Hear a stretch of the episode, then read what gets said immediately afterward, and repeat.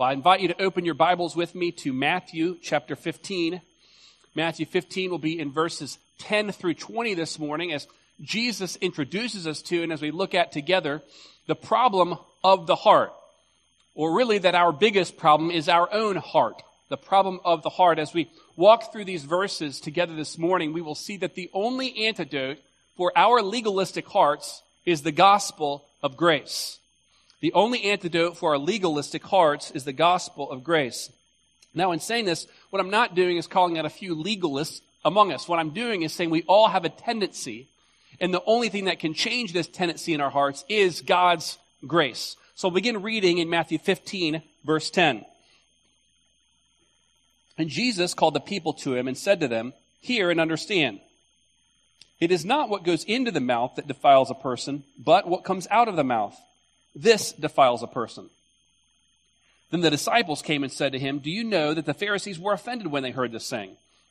He answered, Every plant that my heavenly Father has not planted will be rooted up. Let them alone. They are blind guides. And if the blind lead the blind, both will fall into a pit. But Peter said to him, Explain the parable to us. And he said, Are you also still without understanding? Do you not see that whatever goes into the mouth passes into the stomach and is expelled? But what comes out of the mouth proceeds from the heart, and this defiles a person. For out of the heart come evil thoughts, murder, adultery, sexual immorality, theft, false witness, slander. These are what defile a person. But to eat with unwashed hands doesn't defile anyone. Well, last week we looked at the first part of what's a three part conversation about this idea of legalism, or the way Jesus puts it, sort of holding up the Word of God on the one hand and human tradition, kind of capital T tradition, on the other hand. In last week, in the first section of this conversation, Jesus talked with the Pharisees and scribes, and in doing so, he was very confrontational. Uh, you may remember he called them hypocrites. He was pretty in your face. Well, now he kind of takes that idea and he moves aside to two other groups. What he calls uh, the people here in verse 10. So this is apparently the crowd. And that's a fairly brief conversation. And after that, we kind of have this extended conversation that Jesus has with his disciples, kind of explaining all that he's uh, been talking about. So the Pharisees' basic problem is that they've taken the Word of God, which is clear, and they've replaced this with their tradition. And so I'm just going to briefly review a couple of things we looked at last week. So what we have is you have the scripture, you have God's written word. Over time, out of fear for violating this word, the Pharisees, scribes, the elders, they had around the word of God built their tradition. Now the tradition was really supposed to be a hedge or a fence around the word of God itself to keep you from violating the word of God.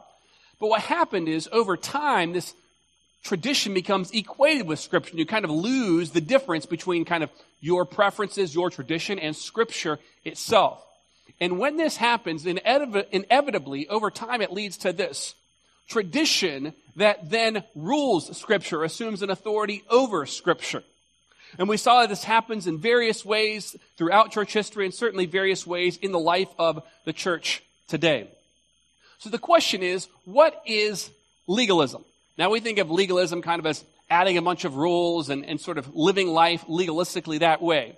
And that's certainly one aspect of legalism. In other words, it's requiring things that God himself doesn't require.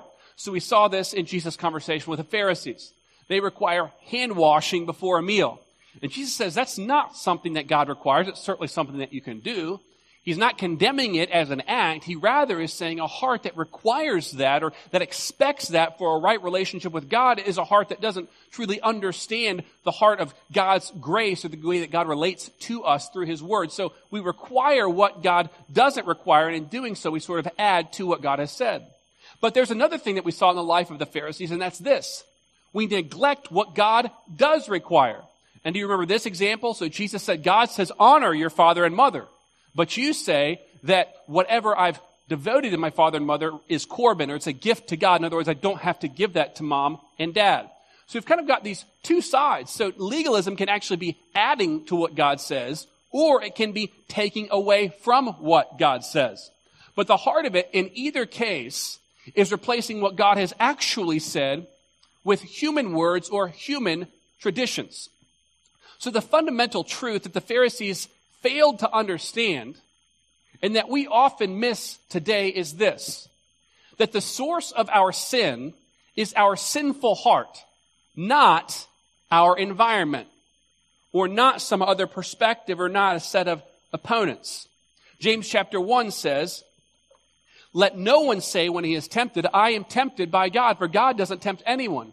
But rather, we are each tempted when we are drawn away by our own desires and tempted. So the source of temptation actually is within us, not outside us. So this isn't to say that there's no evil in the world. It's not to say that there are any, there are no external sources of temptation. Clearly there are, and God's word warns against that, against that. But what Jesus is getting at here is that our fundamental problem, the root issue that each of us face, isn't that the world out there is so bad. It's that we have hearts that need to be changed by the grace of God. In other words, there are a couple of different ways of, of, of looking at this. One way is like this. It's kind of like, uh, I don't know, politics operates in the world today.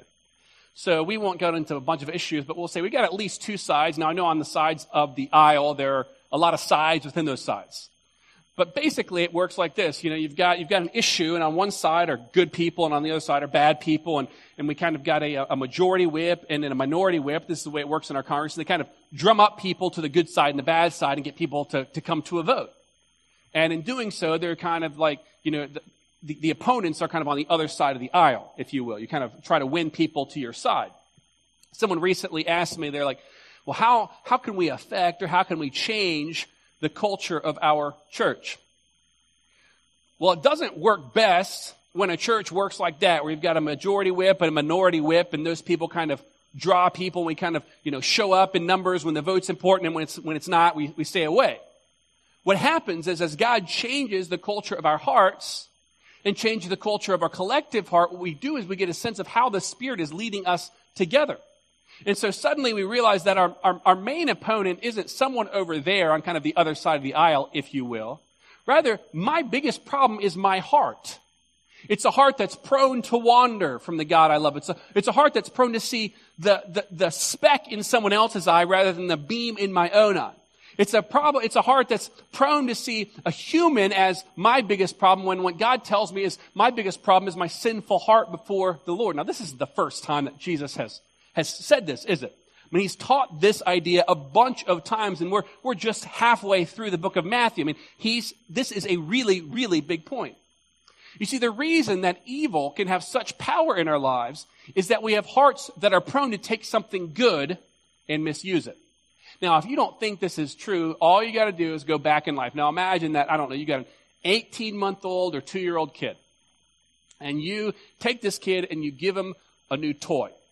And we'll imagine that this toy, and we'll just, we'll make it foam, but is a baseball bat, a foam baseball bat. Now what's, what's this bat for? It's for hitting a ball. What will that child be prone to do with that bat? Hit other things. You would say it's prone to take something good and misuse it. It's prone to take something and suddenly little sister's crying because little brother has hit little sister, right? That, that, that's the way that works. From our very first days, we're prone to take something good, a good gift that God gives us, and we're prone to misuse it.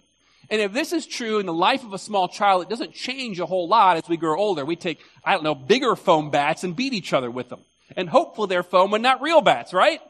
We're prone to take God's gifts and to misuse them. The reason this is, is because God created the world good, Genesis 1, and yet within a very short time, Genesis 3, our first father and mother, Adam and Eve, sinned, and in breaking God's law, they broke God's creation, and in breaking God's creation, we inherit something from them. In other words, we all have something that we call human nature. We all have that. We get that. But part of that human nature is a sin nature. It's an inherited propensity to sin, to take God's good gifts and twist them to take God's good commandments and break them, to take God's intention for our lives and misuse God's intentions for our own ends. Part of human nature is a sinful nature. So the question is then, how do we begin to address this tendency?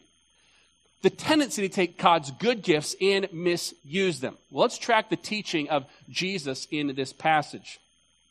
So verses 11, we kind of, verses 10 and 11, we get Jesus' basic teaching. In other words, Jesus, up to this point, has responded to the Pharisees by sort of going on the offensive. In other words, they've accused him. Why do your disciples not wash their hands according to the tradition of the elders? Verse 2. Jesus doesn't respond by explaining himself. Rather, he accuses them. Why do you break God's commands for the sake of your tradition? Well, he hasn't really responded to their specific accusations. So now what he does is he takes the crowd aside and he sort of responds with this general teaching in verse 11. It's not what goes into the mouth that defiles a person, but what comes out of the mouth. In other words, here's the bottom line. You ought to be more concerned with what's inside you coming out than what's outside you coming in. Jesus is saying, Pharisees, you are fighting the wrong enemy. It's not that there's no enemy, but you see the enemy out there and there's an enemy within. Now, this is a shocking statement in first century Jewish culture because all of these people, not just the scribes and Pharisees, have been taught from a very young age that the most important thing you can do before a meal is wash your hands. Now, this isn't about germs, it's about ceremonial cleanliness. In other words, this food at some point has likely touched something unclean, an unclean object, perhaps a Gentile merchant, merchant. And so the idea is you have to take this, this and you have to prepare yourself. You have to both prepare the food and prepare yourself as you've come into contact with all sorts of unclean objects. But Jesus says we ought to be more concerned about who we are than what we touch. So Jesus is trying to be very clear. In verse 10, he says, Hear and understand. And now we see how the disciples respond, verse 12. Well, their initial response isn't about what Jesus has said, but rather about who he has offended. Verse 12, don't you know that the Pharisees were offended when they heard this? Matthew says the Pharisees were literally scandalized that Jesus would say something so shocking. there's a part of me that kind of chuckles at the disciples asking this. Don't you know you offended them? I mean, Jesus has just called them a bunch of hypocrites. I have an idea that he's guessing they're slightly offended at the way he's interacting with them here. He's not really concerned about offending them, is he? But take a look at the Pharisees' strategy here. First, they come to Jesus to accuse his disciples, don't they?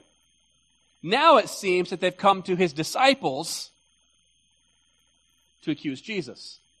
And isn't this how this works?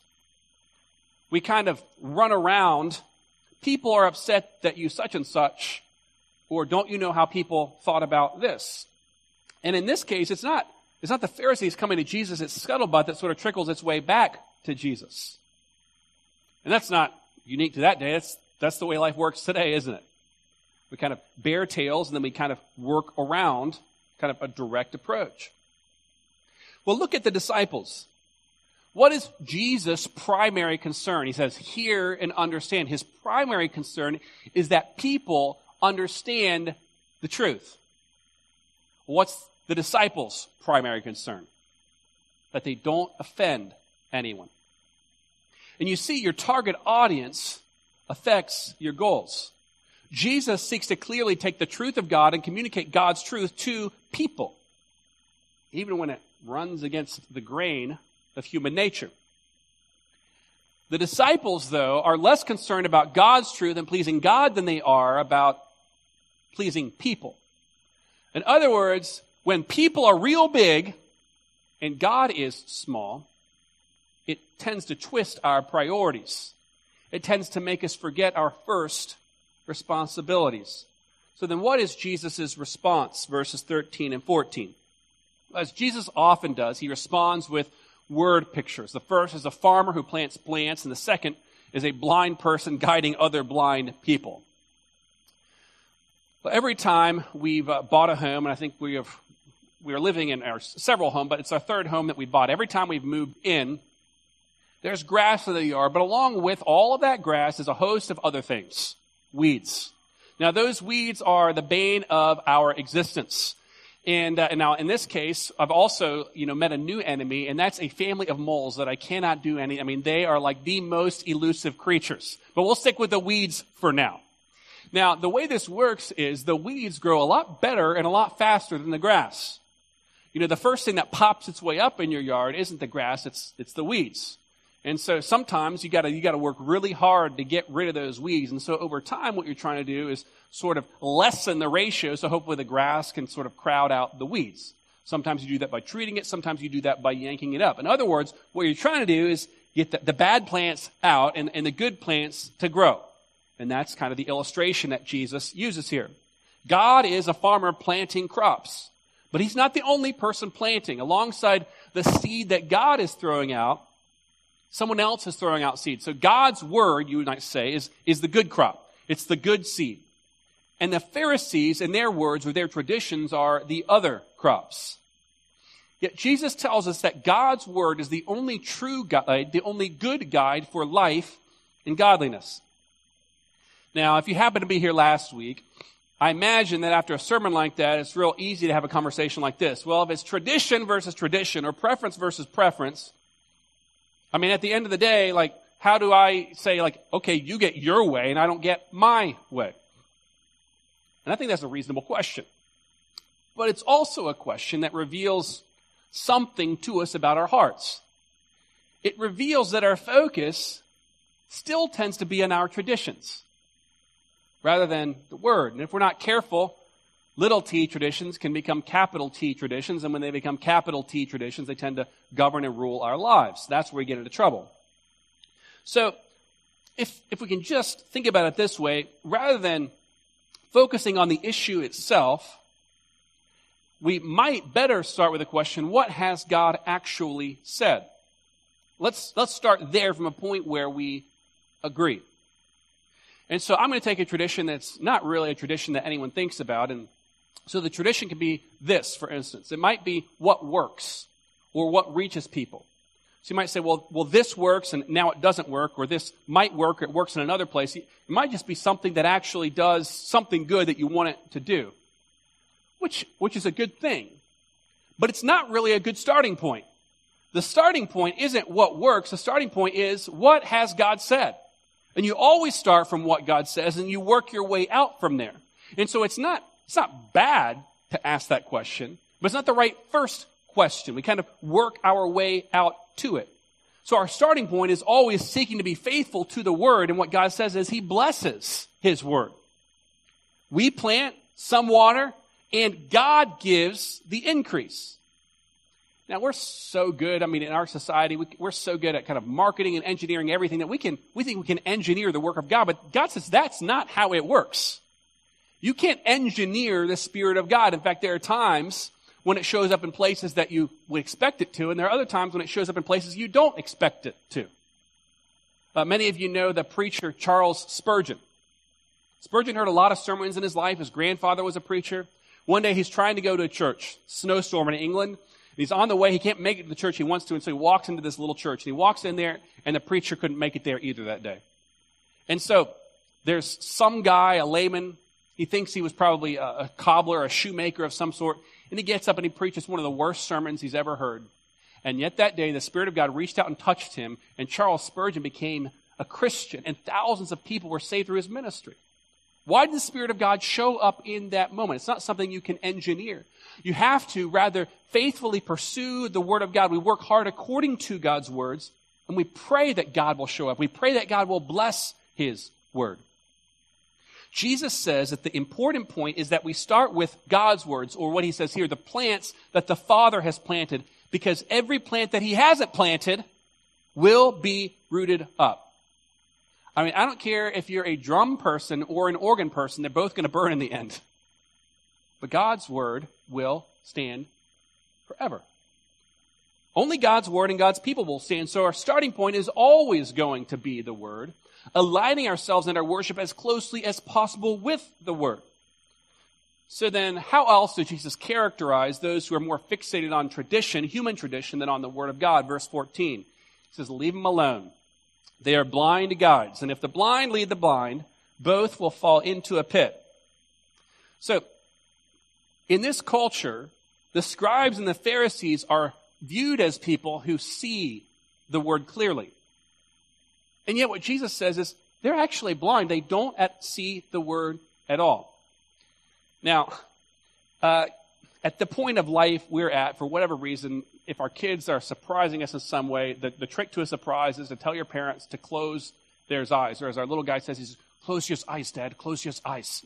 And, uh, and, and I'm always very careful about closing my eyes because often it involves someone this height leading me around. And so I just gotta admit, I cheat sometimes because I want to see where I'm going. Now, I'm not, not trying to see the object or see the surprise, but I want to make sure, you know, I don't bang my shins on whatever it is that they're walking around because you want a good guide. If you can't see, you want someone guiding you well. If you've ever hiked anywhere a little bit precarious, you don't want to be walking along there with your eyes closed and have someone else with their eyes closed leading you there. And Jesus says that's what it's like to walk through life having someone who doesn't know the word, who really doesn't understand the word, guiding you through life. I mean, the picture is of two blind people kind of stumbling along, helping each other, but they're not helping each other because they're both blind. So when we're more committed to tradition than we are to the word of God, that's the kind of blind teacher that'll lead you to fall into a pit. And remember, tradition isn't about old ideas and new ideas. It's rather about human ideas versus God's Word. It's anyone who spends time focused primarily on their ideas or human words rather than on God's words. This kind of teaching, Jesus says, inevitably ends in disaster. Jesus doesn't say what might happen, verse 14. He says what will happen. Both will fall into a pit. It's going to happen eventually. So sometimes the most intellectually and culturally enlightened people are the most spiritually blind.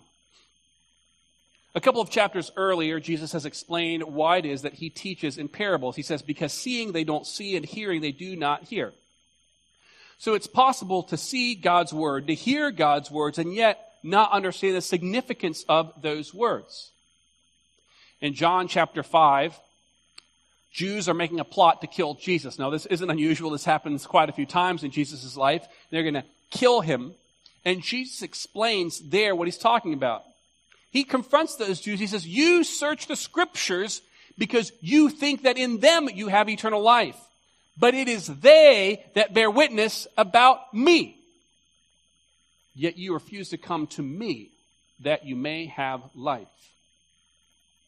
You see, those who search the scriptures and truly know God's words know that God's words lead us to Jesus. Jesus is the perfect child who never sinned. The perfect teen who never rebelled against his parents. The perfect adult who perfectly fulfilled God's law, lived a life so that we might have life through him.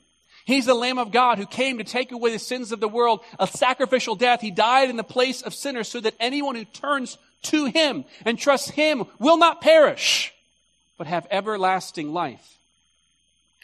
You see, it's one thing to hear that God loves you. It's one thing to know that God loves you, but it's something else altogether to know that God loves you. To know that God's love is shed on you in particular. That God knows your pain, that God knows your life, that God knows your hurt, that God knows even your personal resentment against Him for all the things that have happened to you. And yet in spite of this, He loves you and sheds His love for you through the blood of Christ. It's something to know it out there and it's something altogether different when it touches you right in your heart. Because the problem of the heart is our deepest problem. And so this morning, if you don't know Jesus by faith, would you turn from your sin and trust Him today? Well, this leads us to the bulk of Jesus' teaching as he drives it home in verses 15 through 20. So in verse 15, Peter asks for an explanation. Jesus responds with a surprise in verse 16, You still don't understand? And then in verses 17 through 20, Jesus explains in detail what it is he means. He says, I'm talking body parts and food. Now, our English translations, they're, they're PG, so they kind of clean this up for us uh, a little bit. So in verse 17, when he says it's expelled, it literally, the text says, goes out into the toilet. It's talking about using the restroom. And I'll let you, in your own terms, describe to your children in everyday language what's happening here. After you eat, you use the restroom, and in using the restroom, you remove the contamination from the food that you've consumed. So that contamination is relatively short lived, but the things that come out of our mouths, Jesus says, that's the real problem. Well, in our culture, we use heart in at least two ways. One is our literal beating heart, and the other is uh, just a figurative sense. You might say that person is the heart of the team, or I love the heart of that person. And that's the sense that Jesus is talking about here. It's an indescribable part that is the core of who we are. In other, in other words, when something comes from the very center of us, from kind of the place we feel and believe and want, that is our heart. That's the Jewish idea of heart. It's the center of human personality. Well, Jesus lists a bunch of really bad things in verse 19 evil thoughts, murder, adultery, sexual immorality, etc. Mark includes a longer list. So it's not a point about the individual sins. Rather, what Jesus is doing is showing us that when we do bad things, it's not just because we're around the wrong people or in a bad environment. It's because we have a heart that desires those things. So we have here two competing worldviews. We have an environmental worldview, the view of the Pharisees. In other words, what's around you makes you bad. And Jesus' worldview is an internal evil worldview. It's an intrinsic. It comes from us.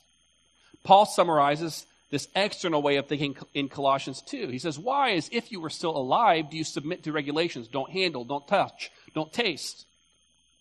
Because bad things come from outside us, this way of thinking says. And if we can avoid these bad things, if we can avoid touching them, tasting them, hearing them, feeling them, then we can stay good. But the worldview that Jesus teaches is that what comes out of us is what defiles us or makes us unclean rather than the source of evil being around us, environmental, it is within us. They come right out of us. So the problem isn't out there. We are the source of our own uncleanness. And if this is true, no matter how many times you wash your hands, you can't be truly clean. If you could theoretically keep every law of God, and you can't, you still couldn't be clean because it wouldn't cleanse your heart hand washing can't clean a dirty heart. And that's the very point the Pharisees have missed. And this worldview is alive and well in churches today. We believe that, you know, Jesus does the initial heart cleaning and saving us, but, but then we can sanctify ourselves. We can become more like Christ by washing our hands or whatever the tradition is. It may not be hand washing. But Jesus is confronting this line of thinking that says that we can be good people as long as we avoid certain behaviors or keep certain traditions. The problem with this is not that it views too many things as sin, it's much too low a view of sin. It views our biggest problem as out there rather than in here. The problem with this thought is that far from the problems out there being our greatest things that mess us up, it's me, it's what's on the inside. In other words, Jesus is saying, you have stage five cancer and you will die, and you want to fix that by washing your hands. That cannot work. Have you ever tried to teach a child what it means to point? Now, after a while, we all get this intuitively, but when you're real little, you say, you look at that there, what do they look at? They look at your finger, don't they? They don't look where you're pointing. And, and you try, like, no, no, look over there. And it takes a while to learn that, actually. And what Jesus is saying here is that God's words are pointing somewhere. They're pointing to our hearts. But his disciples can't see it. All they can see is the pointer. They can see the law, but they don't see what the law is pointing to. Jesus is talking about the very core of human nature. Our culture does the same thing. It tells us we're good. And in the sense that we're all made in God's image and in some ways reflect that, that's true a popular uh, Christian website, the Babylon Bee, it's a satire site, published a piece with this headline Serial Killer Released after explaining that murder was only 3% of what he did. And we tend to think about ourselves that way too, don't we? I mean, it's just, just a small part of who I am. The good outweighs the bad. But our biggest problem, Jesus says, is our unclean heart. So the only antidote for legalistic thinking. And that's thinking that is both tempted to add rules to what God has said, as well as take away what God ha- take away from what God has said, isn't to throw off those things, but is rather a minute by minute, moment by moment meditation on the good news of Jesus Christ. The good news that Jesus has perfectly fulfilled the law of God in our place. So now we never obey hoping that God will accept us. Jesus has already done that. God will accept us. Rather, we obey because God has already accepted us. It completely changes the flow of the law. In other words, pre-Jesus, the idea is this, like, obey and God will accept you. Post-Jesus, it's, you are accepted. So follow God's word. In love, devote yourself to the God who loved you first, the God who pursued you when you didn't deserve to be pursued. It's like we come to God and we, we, we just gotta change our thinking because in our hearts, we are all legalistic thinkers and we get it twisted. And we forget that our relationship with God isn't ultimately based on my obedience. It's based on the obedience of the one perfect mediator between God and men, the man Christ Jesus. That's the only one who can perfectly fulfill God's expectations for any of us. You cannot do it. The way to acceptance in, Christ, in the way to acceptance with God is to find yourself in Christ, the one who can keep the law of God because you cannot do it. And when this happens, when we get this, it completely changes the nature of our relationship with God. You see, when we live life this way, if I obey, you will accept. If I keep the law, God, you will be pleased with me. It's like a child who thinks that the love of her father is conditioned on her obedience. Now, does he care about her obedience? Yes, of course he cares about her obedience. But a good father never looks at that child and says, I will love you if you obey, right? That father looks at that child and says, I love you because you are my child. And the child gladly obeys we mix it around and we think that God accepts us because of our obedience. It's like the child who walks through life feeling she will never measure up. And the truth of this in our relationship with God is that we cannot measure up. That's, that's what God's word tells us. We all fall short of that measure, the perfect standard of the glory of God. We will all fall short. And yet in Christ, we can meet and exceed anything that God expects for us. So rather than walking through life trying to please God because of our obedience, we walk through life knowing that God is pleased with us already because of Jesus and we gladly obey. And the mindset makes all the difference in our relationship with the Lord. People who understand that we cannot improve what Jesus has done, nor can we make it any worse, know that because of Christ, God is perfectly satisfied that is absolutely good news and people who begin to understand that are moved to worship God and walk in a relationship with God that is no longer conditioned upon our performance, but rather that becomes truly relational. Truly, you might say it changes our heart. And our heart is knit to God's heart in a way that a father's child is knit or a father's heart is knit to his child, and, the child instinctively loves and longs to fulfill the father's will. And when that happens, it leads to worship. It leads to love. It leads to joyful obedience, not begrudging obedience. So let's take a moment now and respond to God's word. In repentance and faith, I'll give you a moment to uh, talk to God, word pers- to God personally, and then I'll close this time in prayer. Let's talk to Him now.